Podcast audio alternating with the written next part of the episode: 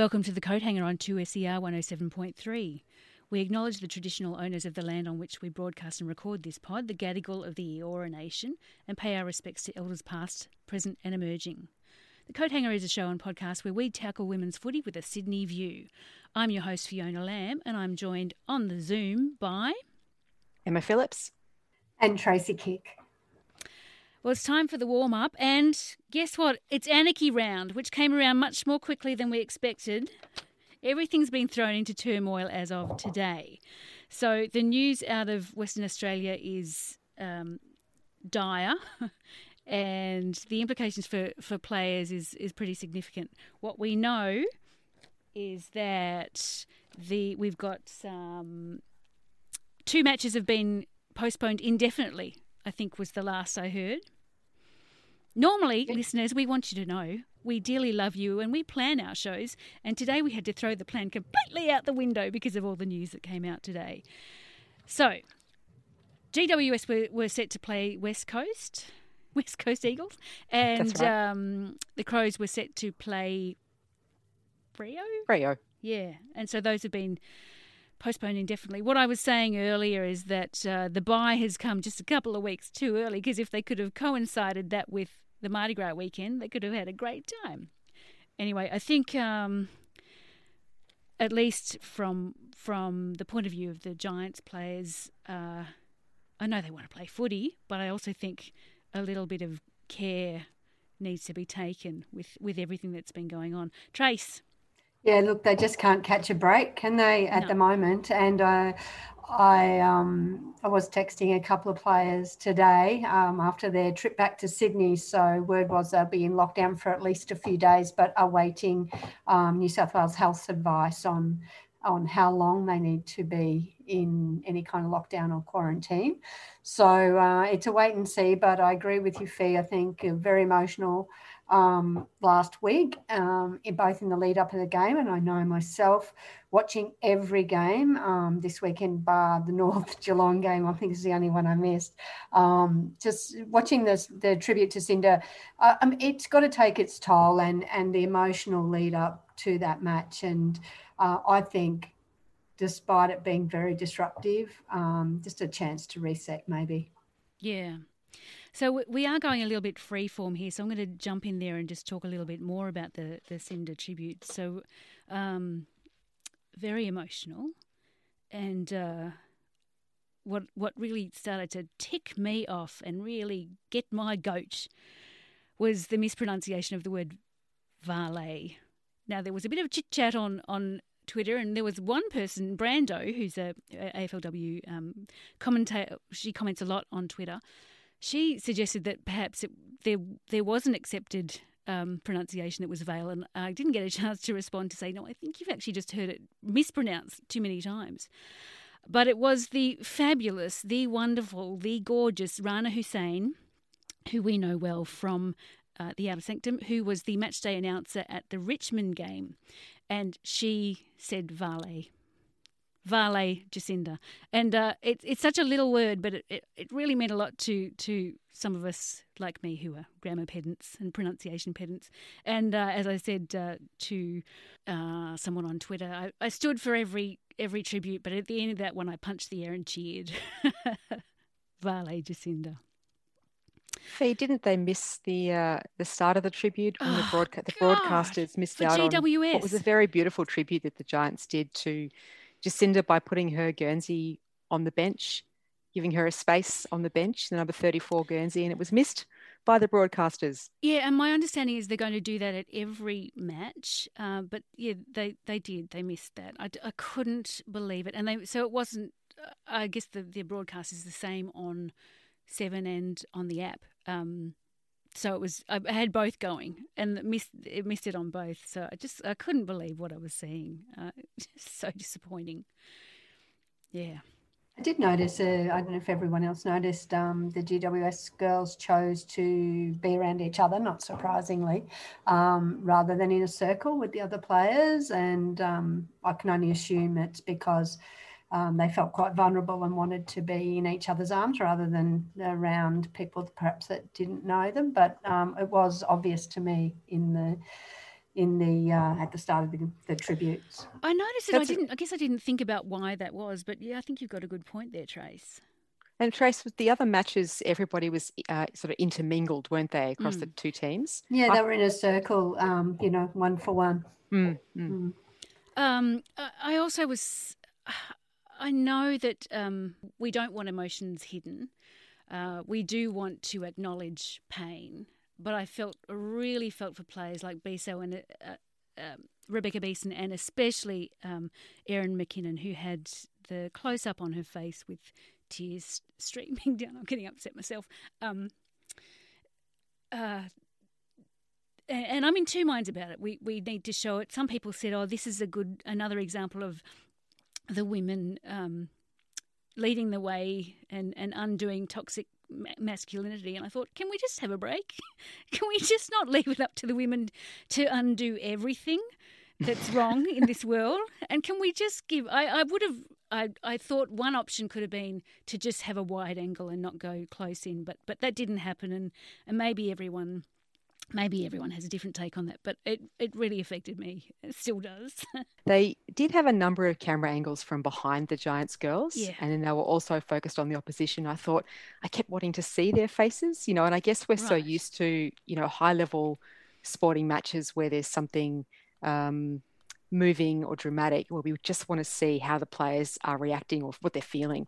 Um, and it, look, it is, I admit that I'm hungry for the spectacle. So it's probably that. I wasn't, you know, thinking so much about what the players might be feeling having a camera shoved in their faces. But it does bring about that question of, um, you know, whether it is okay for them to be seen that way in such close up in such a close up way as it, is that the sort of price you pay for playing a semi professional sport it's only they are on a stage it's true yeah yeah i think too um, maybe some of the time that was spent on particular players faces because the emotion was clearly very raw and i felt that perhaps there was too much focus for some players. And, you know, that's probably, I think, if there's a middle ground, I think for me, it was kind of, I think you do want to see the raw emotion, but you don't need to over highlight, um, particularly particular players and their response to that because obviously everybody was doing it tough and some people were doing it tougher than others for whatever reason and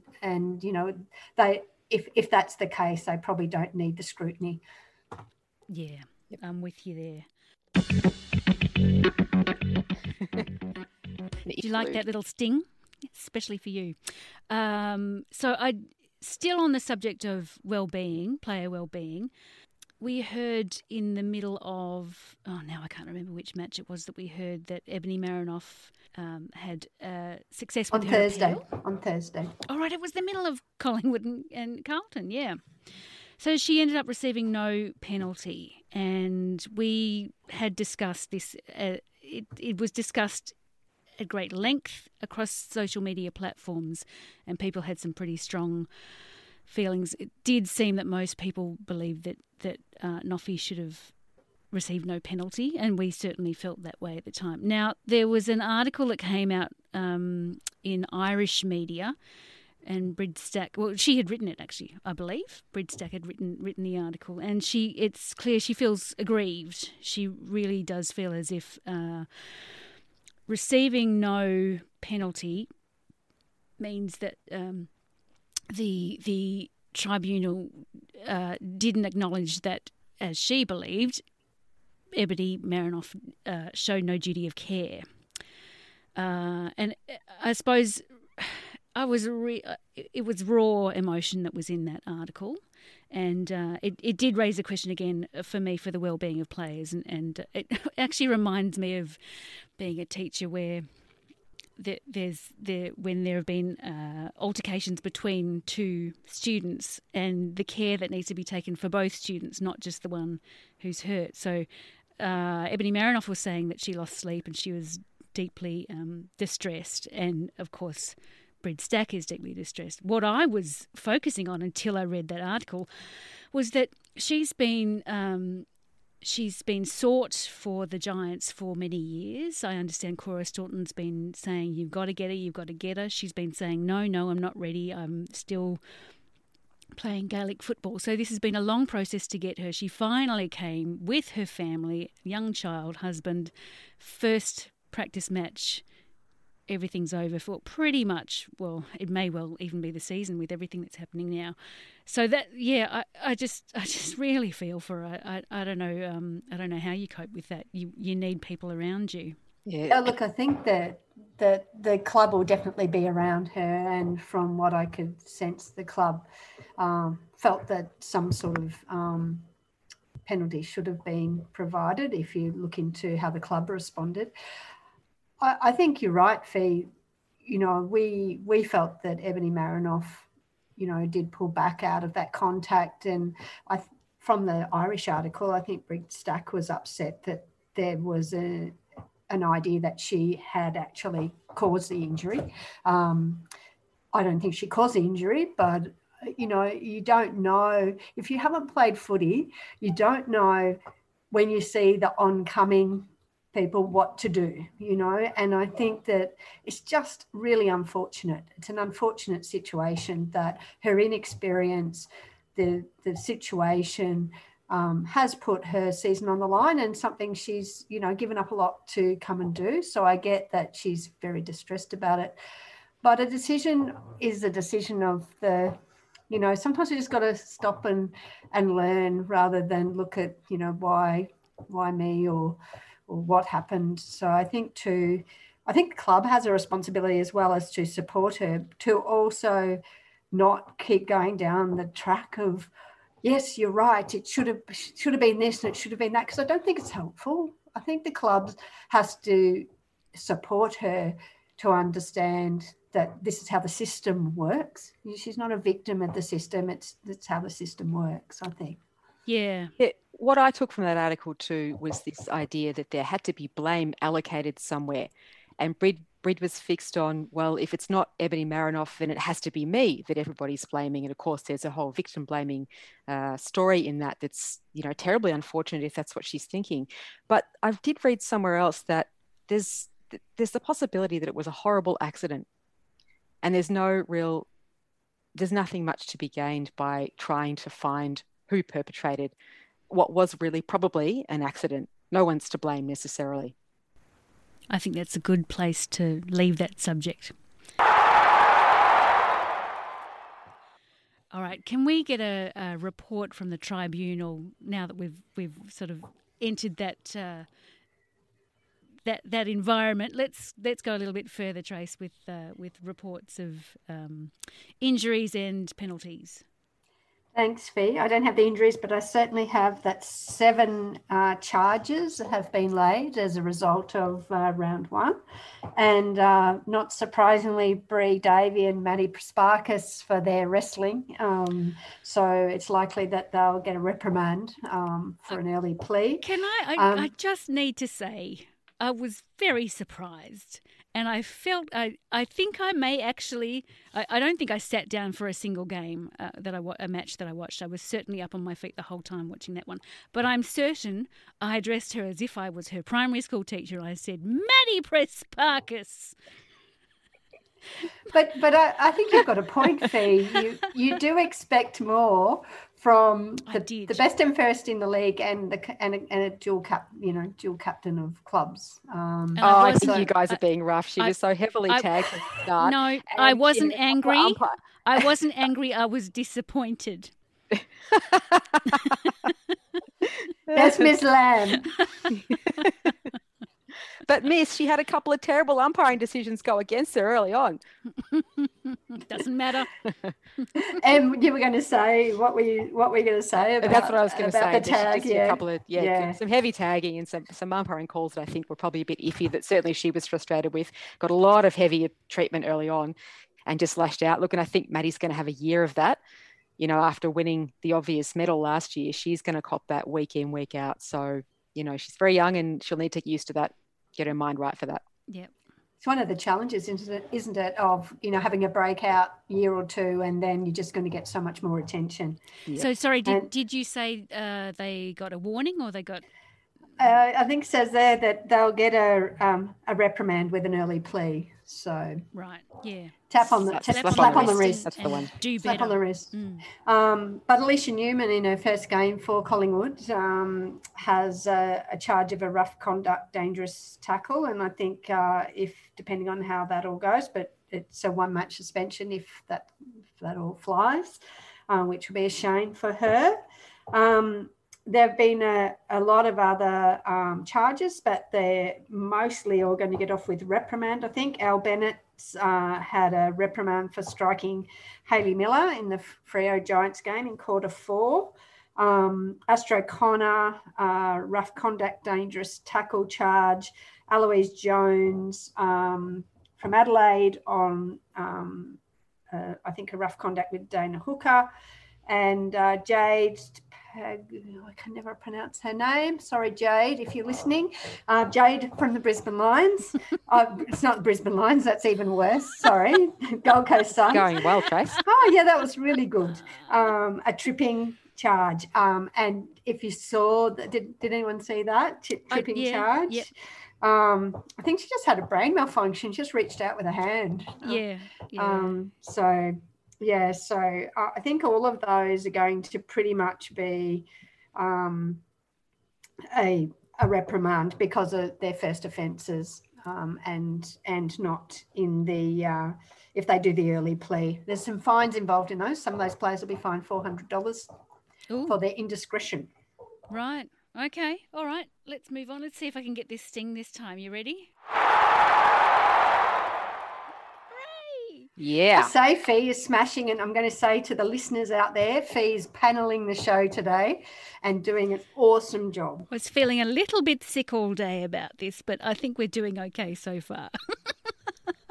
I'm here with Michael, who's who's um, set me up, and he's here to rescue me, and already has a few times.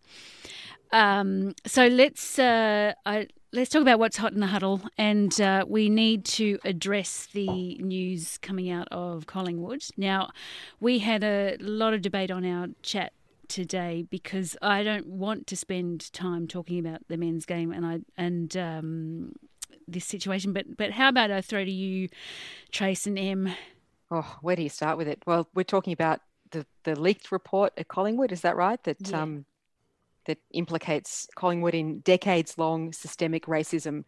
Um, I think it's interesting, firstly, that the report was leaked. I think that's telling. We don't know who leaked it, but you know, it's the motivation to do such a thing. Um, look, I don't think it's necessary to dwell too much in negativity around, you know, t- or to talk at length about it. We know what's been going on there. It's been revealed.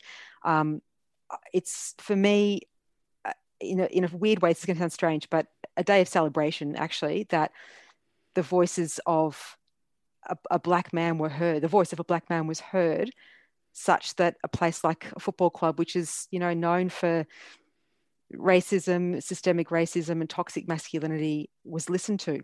He was listened to, you know, and that to me is a turning point for football and for Australian sport. And I think Trace, you wanted to speak a bit more about cultures within football clubs and the impact of women in progressing these kinds of social issues. Yeah, I do. I, I come back to Fee's point at the start of the pod, though. You know, we can't solve all the issues for all of the rest of the world, but um, I I think there are a couple of things. One is um, Collingwood celebrated on the weekend their first female Indigenous player in Aliesha Newman, um, and so that's fantastic um, to have had that cel- to have that celebration. And I think it's a, a symbol for the way forward in terms of um, the ways clubs can celebrate their Indigenous players, the ways that they can um, include them and stamp out the racism, whether it comes from long-standing racism or unconscious bias or other forms of, of um, indiscretion. I think the women's, we, we were talking the other day about, um, well, it's today actually, about the Pride round and the men's comp started their Pride round in 2016. Um, so um, the, there is a role that I think that the women's teams are playing in shifting club culture, whether it be around um, sexism or racism or um, um, other differences and other biases. and I think there's a long way to go because you know you've got 100 and you know 160 years of of culture that's shifting um, and of ways of behaving, ways of ways that they celebrate players, and you know to watch. I'm going to go back to I'm a celebrity. Get me out of here because I've got to say that I watched that. Um, and uh, Trav Varcoe was on there, and he was an outstanding role model. And I loved that he was celebrated amongst those celebrities. And I, I loved even in the finale last night. I can't believe I'm telling the the listeners that I watched. I'm a celebrity. Get me out of here. I can't. But um, one of the other celebrities actually said, you know, Trav Varcoe's moral compass is one of the, you know, he has one of the best moral compasses in out of anyone he's ever met and you know and to have uh, an aboriginal man on tv um, that's applauded encouraged know held up high by um, you know an irish chef um, is uh, you know as a, it was fantastic to see it on tv and what i've probably lost a little bit of our focus but i think what i'm saying is that collingwood football club has, you know, probably every football club has had indiscretions around racism over time. And uh, it's up to the whole league and every club to shift the culture um, and to make more inclusive env- environments for everyone. And I do think that the women's uh, inclusion into clubs is really helping move that dial. Yep. All right, let's leave that there, shall we? Uh, so you mentioned the Pride round which is league wide this year in this season. Now, uh, it's come up really quickly, just like Anarchy Round. Um, it's it's this weekend, and there are Pride Guernseys for all the teams, I believe. I know that um, Darcy Vescio has desi- designed Carlton's. I haven't even looked at it. I saw that she designed it, but I haven't looked at it. Thumbs up from M. Yeah, I I have looked at it actually, and it's I've got a really nice quote here from Darcy about the jumper. So she, I, you just say she designed it? Uh, yes. Did, yeah, she designed it. It's a lot, little bit like the one that Carlton had last year, Fee, with that kind of streaming rainbow colours coming out the, you know, like a little vomit stream of light vomit. Yep, that's it. But it's um, she says here, and I'm just going to quote Darcy saying, "It's a real thrill to be able to bring our team's values to life. This concept was derived from the growth rings seen in cross sections of trees. So each of the colours has those sections of tree rings, if you can imagine." The rings are representative of us evolving and developing over time, while the colour configuration, being in the form of wedges, is symbolic of speech, representing the idea of growth through using your voice. She says, Can't wait for us to wear this on Friday night. Beautiful. I love that it's going to be sad that the four teams who are postponed are missing out on Pride Round. Yeah. Um, and, uh, you know, how will, I guess they'll get an opportunity. I hope they get an opportunity to play in their Pride jumpers whenever that is rescheduled. Look, maybe we could combine Pride Round with Anarchy Round and get another Stonewall. Good idea. but I think uh, you, there was, we did have some chat during the week about why this round isn't doesn't coincide with Mardi Gras and how I mean that's a very Sydney focus, but for the queer community in Australia, that's an important weekend. Correct, but um, Coach Kiwi was saying that uh, the Indigenous round is coming up now. Is the Indigenous round coming up in that weekend? I round five. That is. That. Might I'll quickly yeah. consult the rounds, but um, but I think you're right, Emma. I think there's an opportunity you know, it is a very Sydney focused event, Mardi Gras, but as you said, for the queer community across Australia and indeed the world, mm. it's a massive celebration, even though the celebrations won't be as, you know, in person perhaps this time. Um, well, it's going but, to be at uh, the SCG. For those who are interested, I'll be somehow riding my motorcycle around the SCG, which will be quite something be a challenge. But I think, you know, the whole festival, which is traditionally, you know, a month of events, yeah. is very much, you know, stripped back because of COVID. And of course, the international visitors, which are many, um, will, you know, the audience will be reduced.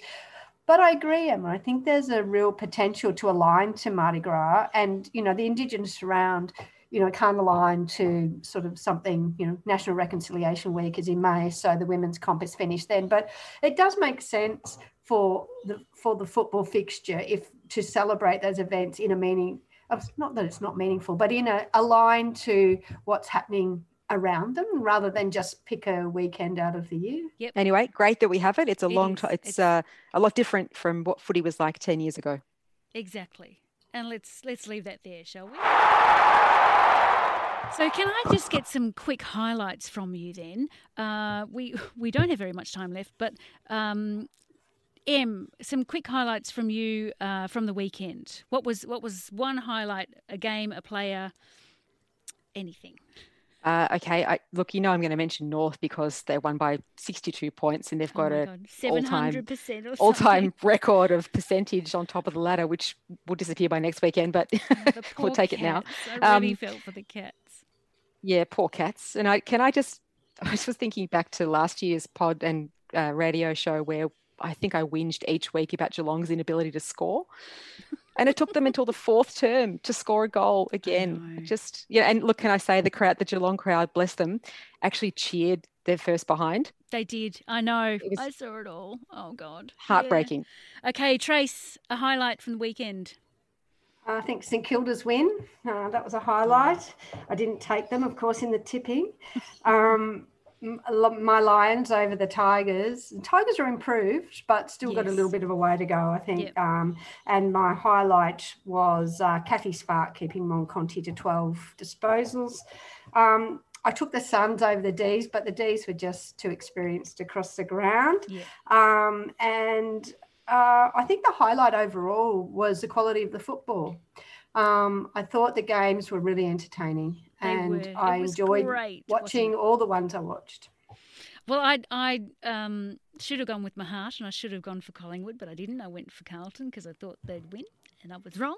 And I was so excited. I mean, I was a bit I was a bit worried that um, we got to the end of the first quarter without a single score, uh, but the quality of football was already so much better, and it was. Uh, I kind of get a little bit tired of using the phrase now, but it was free flowing football and that was a great thing to see. We need to move on. Let's. We don't even have a time ch- chance to do a full uh, preview.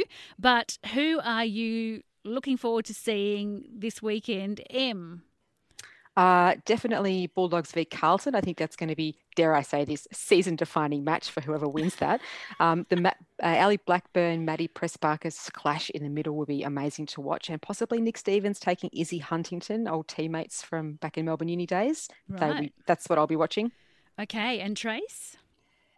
Yes, look, I think it'll be really interesting to see how um, St Kilda fare against a very hot North. So that'll be a, a, good match. Probably that'll be the match of the week, I think, for me. Yeah. Um, and um, in the other games, uh, Collingwood versus Gold Coast, uh, can't imagine the Gold Coast being strong enough to take them. And Lions versus the Cats, well, that should be a shoe in for the Lions, I think. It's one other thing I'm very much looking forward to is that the, the commentators using the phrase change lanes or changing lanes a lot less than they have been. Oh, less. I thought you less said a lot. No, it's it just look within one round, it's already become an overused phrase. So I'd rather see up and about come back, to be honest. we are going to have to wind up there. Uh, we have some sounds from around the grounds from Kiwi from the weekend, so I'll put those in the fifth quarter. Um, keep your eye on, on the football, everyone. There's no Giants match this weekend, but that doesn't mean you can't love it. Uh, this is the Coat Hanger Football Radio Show every Monday, 7 p.m. on 2SER 107.3. And for the best harbour views in women's footy, tune, tune in to, to, the, the Coat Hanger.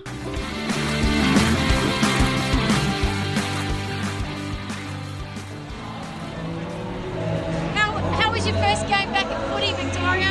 Oh, it's fantastic. It's just brilliant to be here and uh, to look around the ground and everyone's excited. There's such a variety of people at the ground. There's kids, there's older people. Everyone's just so excited for footy's back. Suburban footy is back. How great is it being back? it's great to be back, especially when you're uh, a non-supporter, just a mutual watching a great game of footy being played. What's it like being back at your first game? Oh, it's pretty exciting. The atmosphere is really good. Uh, I think it was good to see women's footy again, um, and really good to be back at Ikon Park. Woo-hoo. Are you happy that the Pies won? Because you know you coached half those girls.